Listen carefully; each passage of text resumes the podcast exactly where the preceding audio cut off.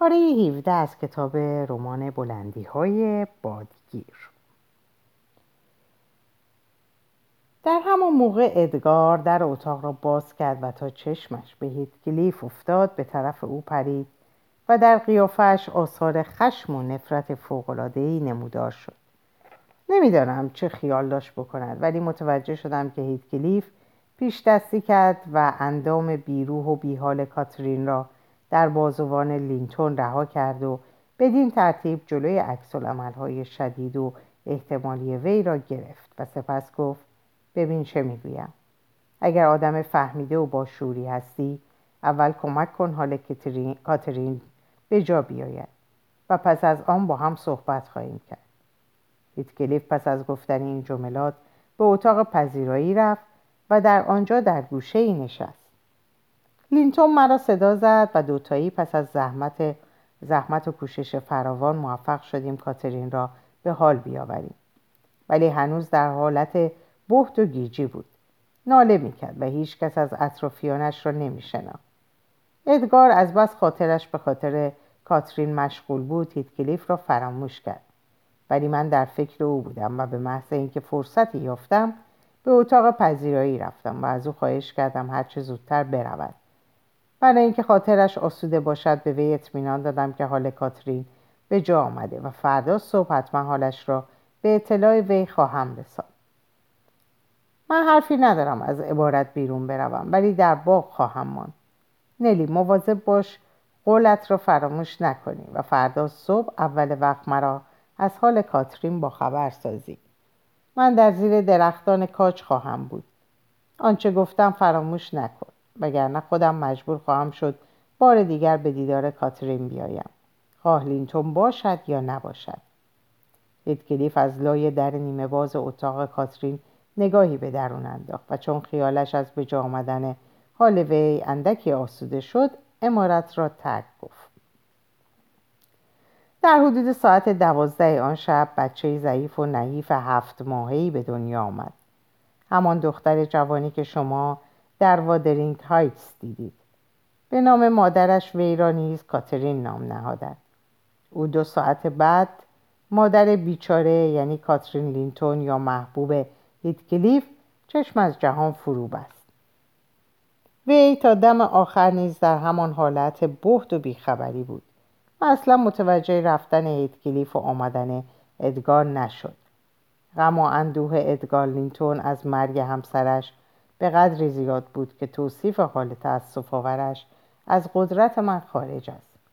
مدتی بعد معلوم شد که مرگ کاترین چه تأثیر وحشتناکی در روحیه شوهرش به جا گذاشته است.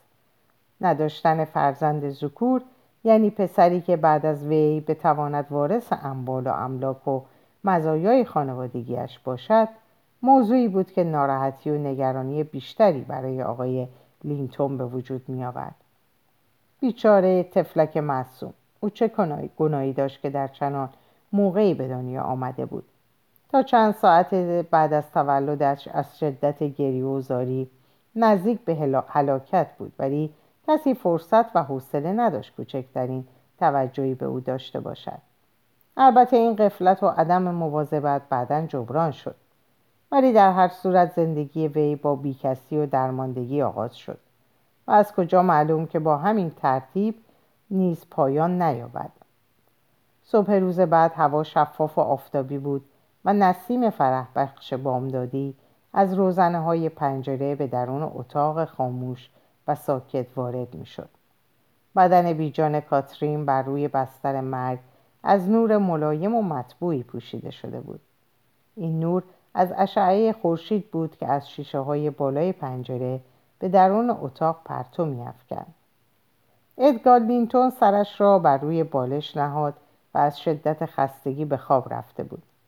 قیافه جوان دلپذیر او در آن موقع بسیار پژمرده و افسرده می‌نمود و چنان به نظر می‌رسید که وی نیز جان داده و به همسرش پیوسته است، با این تفاوت که در قیافه کاترین آرامش و صفایی بی‌مانند نمودار بود، ولی خطوط چهره ادگار حکایت از غم و حسرتی بی‌پایان می‌کرد. در آن لحظه چهره کاترین صفایی ملکوتی یافته بود. پلکایش بر روی هم آمده بود و چنان می‌نمود که به خوابی عمیق و شیرین فرو رفته. بر لبان زیبایش تبسم دلپذیری نمودار بود. هیچ فرشته آسمانی نیز نمی‌توانست به پای زیبایی و فریبندگی کاترین در آن لحظه که در بستر مرگ آرامیده بود برسد. من هم از آن آرامش بیپایان و وصف ناشدنی نصیبی داشتم.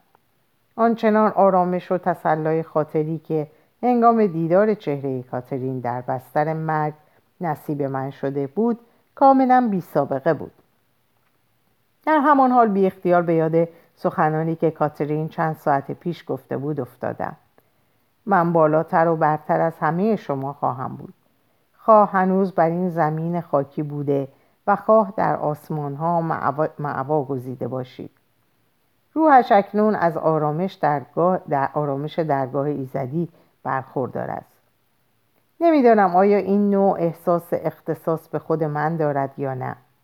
در هر صورت من هرگاه در کنار بستر مرگ کسی باشم کمتر احساس غم و وحشت می کنم.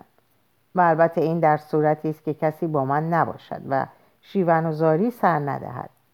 در چنین مواقع، یعنی در کنار بستر کسی که به تازگی روح از تنش به در رفته باشد، من احساس آرامشی می کنم. آرامشی که هیچ نیرویی قادر نیست آن را برهم بزند. احساس اطمینان و آسودگی خاطر از وجود ابدیتی عظیم به من دست می دهد. ابدیتی که روح مرده بدان وارد می شود. جایی که برای حیات پایانی نیست. برای پرواز پرنده عشق و محبت مانع و رد رادی به میان نمی آید و شادمانی به منتها درجه لطف و عظمت خود می رسد. در آن لحظات متوجه این نکته شدم که حتی عشقی نظیر عشق آقای لینتون تا چه اندازه با خودخواهی آمیخته است، زیرا که وی آنچنان از آسودگی و آرامش ابدی که نصیب کاترین شده بود متاسف و گریان بود.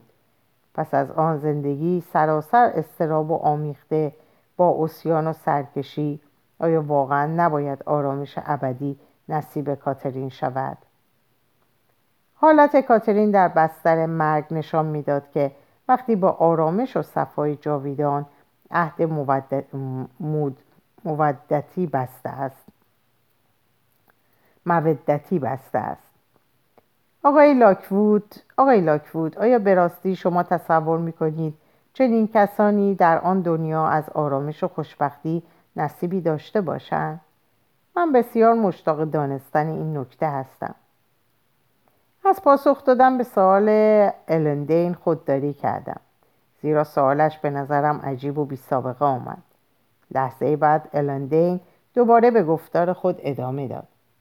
اگر در نظر بگیریم کاترین لینتون چه نحوه زندگانی داشته، ظاهراً نباید انتظار داشته باشیم در آن دنیا از خوشبختی و آمرزش نصیبی بیابد.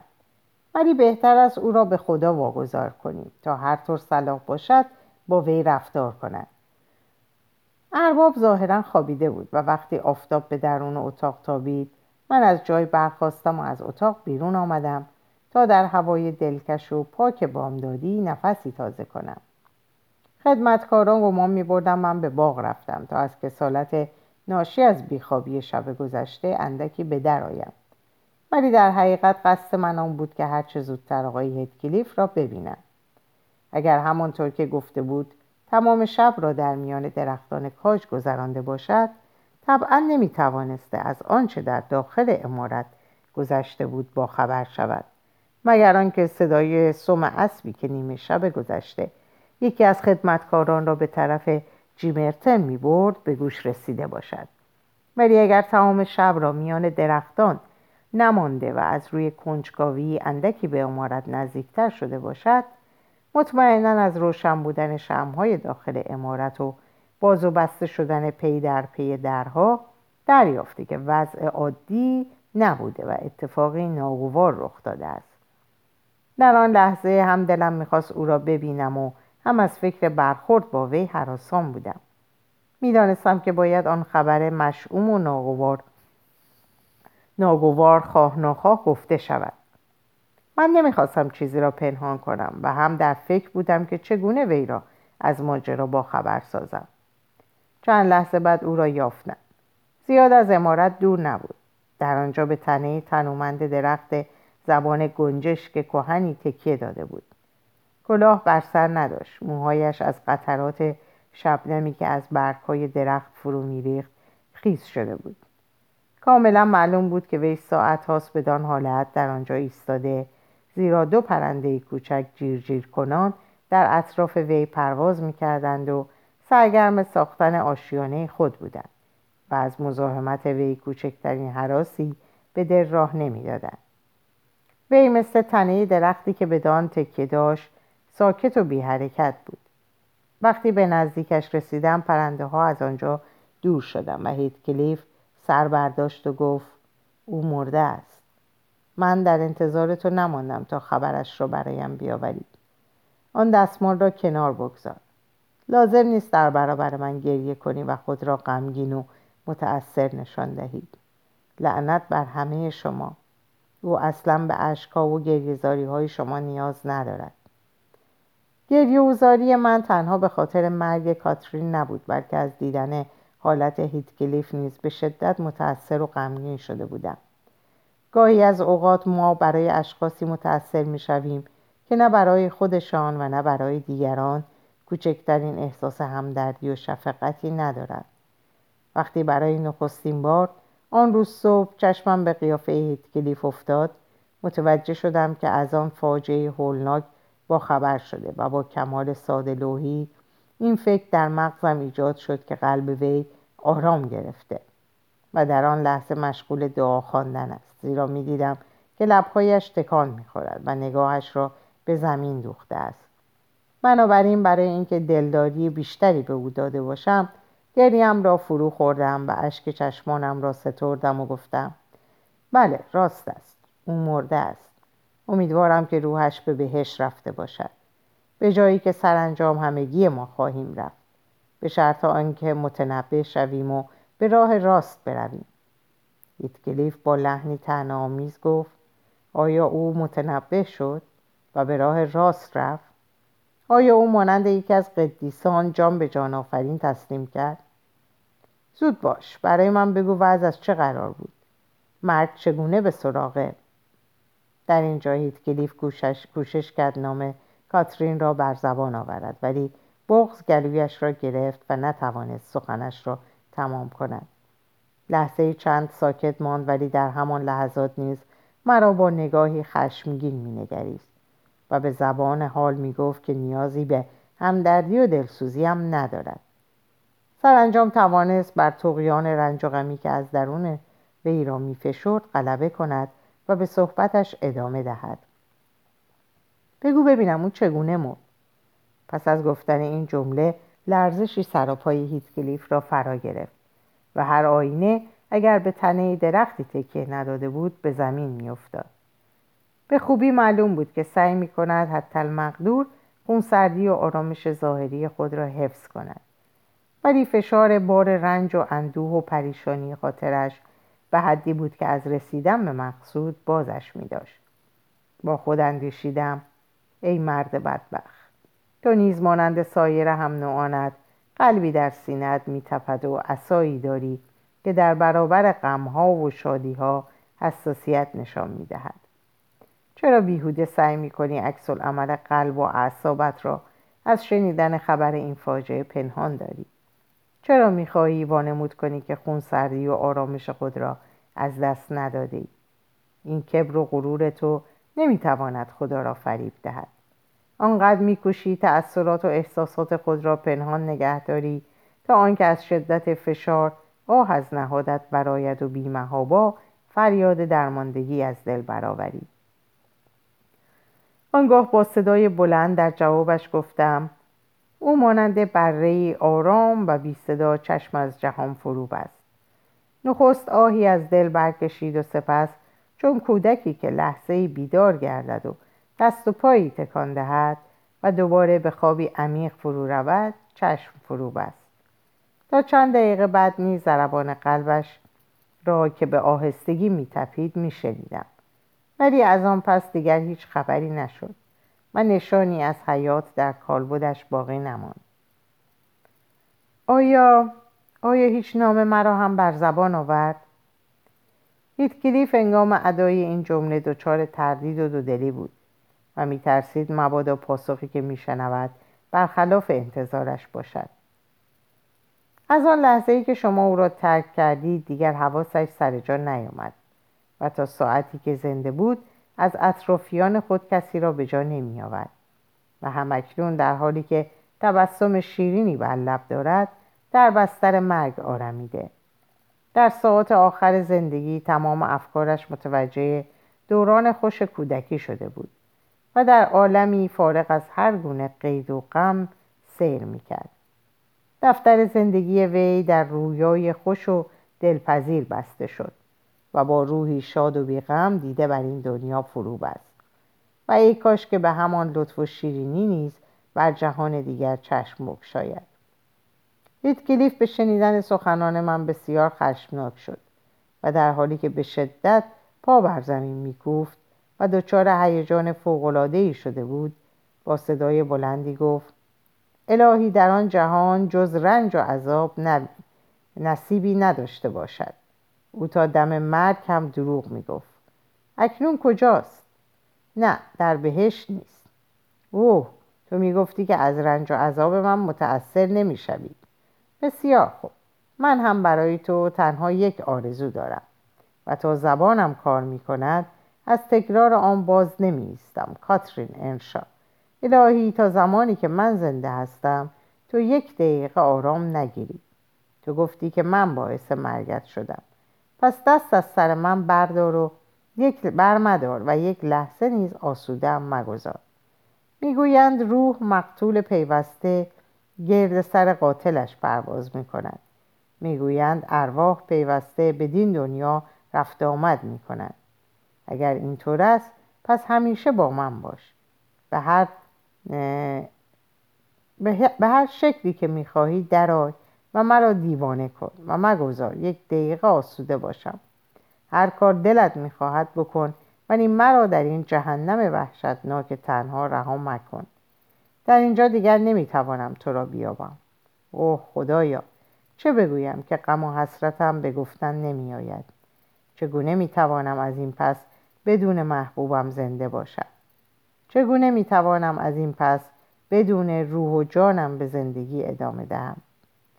هیتکلیف پس از این سخنان سرش را به شدت به تنه گرهدار و ناهموار درخت کوبید و آنگاه که سرش را بلند کرد نگاهش دیگر به نگاه انسان نمی‌ماند، بلکه چون نگاه حیوان وحشی زخم خورده‌ای بود که از هر طرف نیزه‌ای بر تنش فرو رفته باشد و لحظات واپسین زندگی را بگذراند.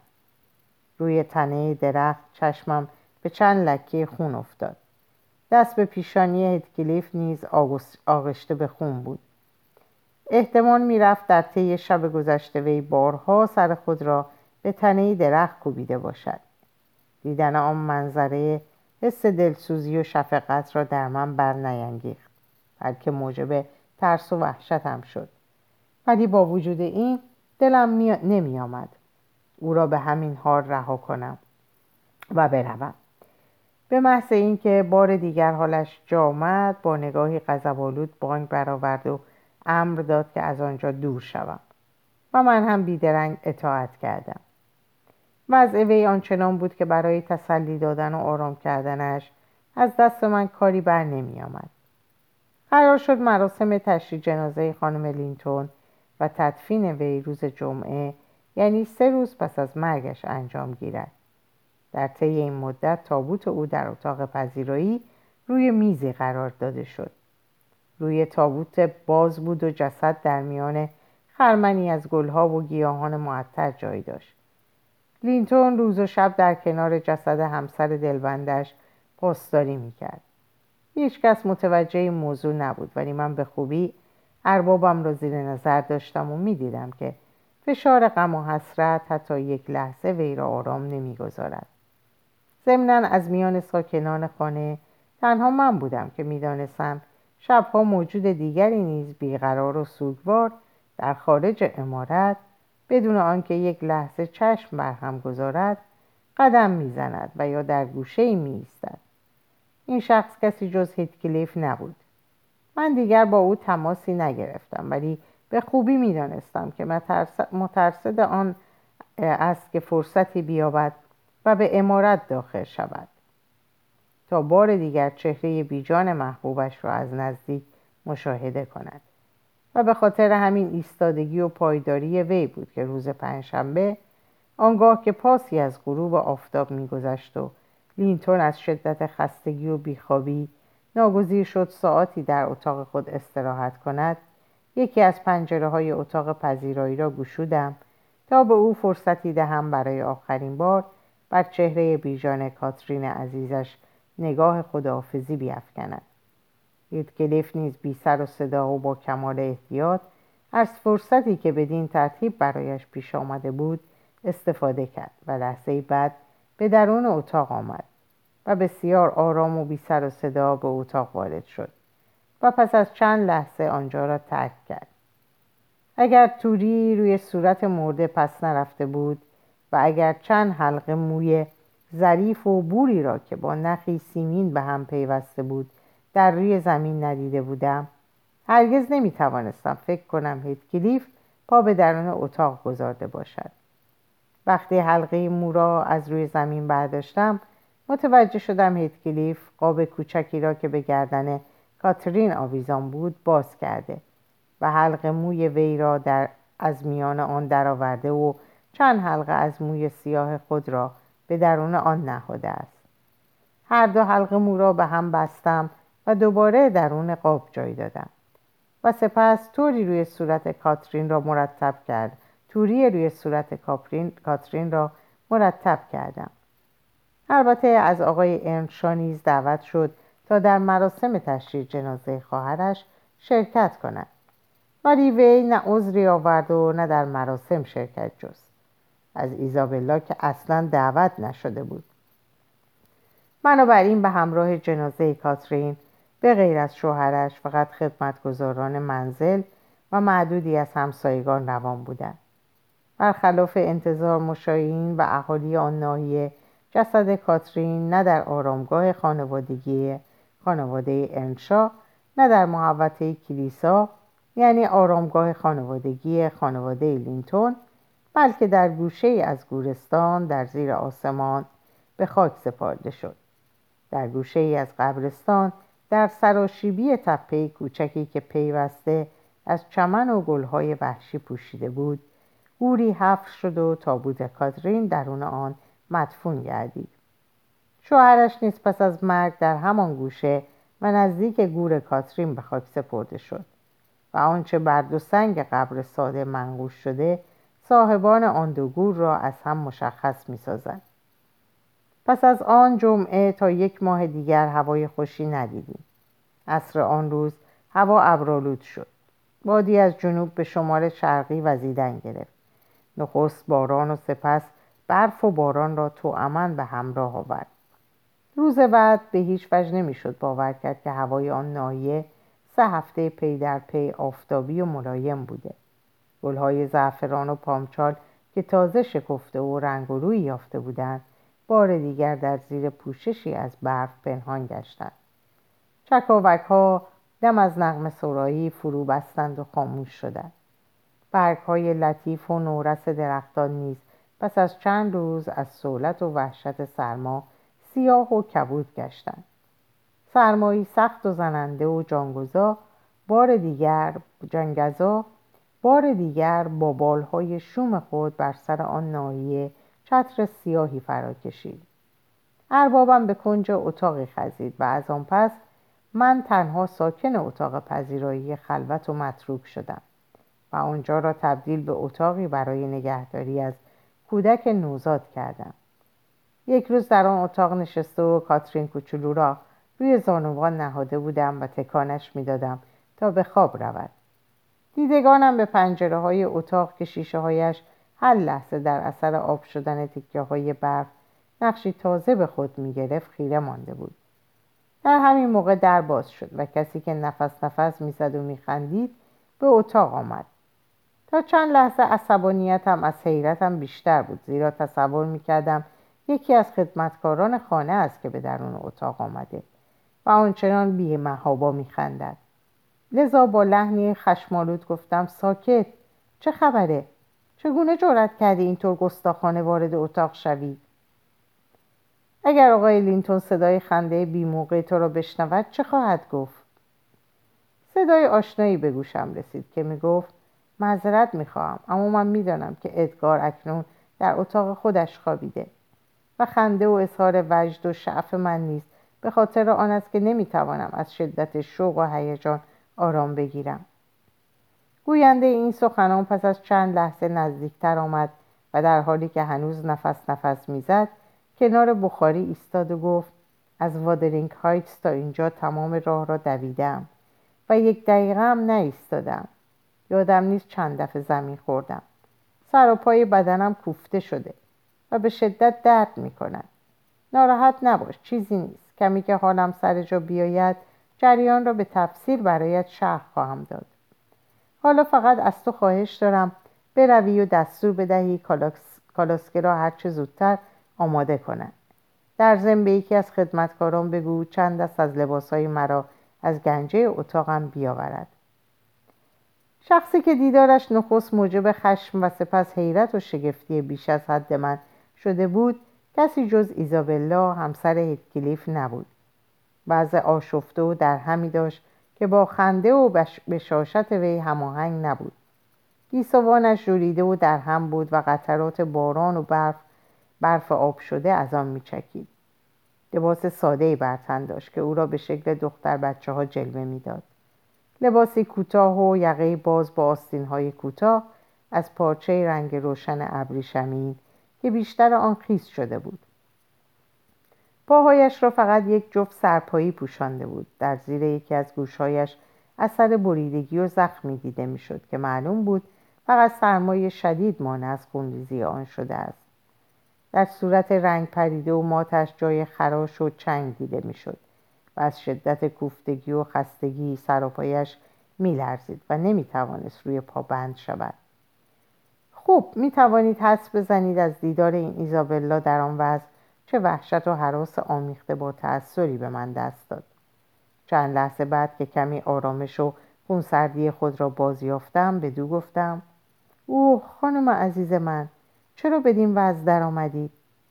من از جایم تکان نمیخورم تا اینکه قبل از هر چیز شما تمام لباسهایتان را بکنید و لباس خشک و گرمی بپوشید و چون مسلما رفتن شما به جیمرتن امشب ضرورتی ندارد بنابراین کالاسکه نیز لزومی نخواهد داشت. من حتما امشب به دانجا خواهم رفت. اگر هم با کالاسکه نشود پیاده خواهم رفت، ولی حرفی ندارم لباسهای خیس و مرطوبم را عوض کنم و پیراهن تمیزتر و آبرومندی بپوشم. اوه راستی ببین چگونه آب از موهایم جاری شده و پشت گردنم را خیس کرده. هر کاری کردم اول لباسهایش را عوض کند راضی نشد و اصرار داشت قبل از هر کاری به راننده دستور دهم کالاسکه را حاضر کند. وقتی خیالش از جانب کالاسکه راحت شد و یکی از خدمتکاران چند دست از لباسهای وی را حاضر کرد، آنگاه اجازه داد زخم زیر گوشش را پانسمان کنم و لباسهای تمیز و گرمی به تنش بپوشانم.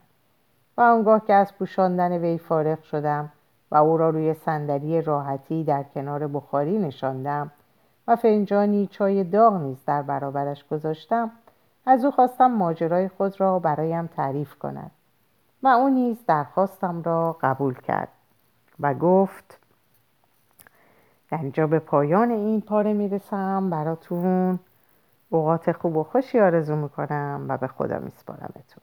خدا نگهدار.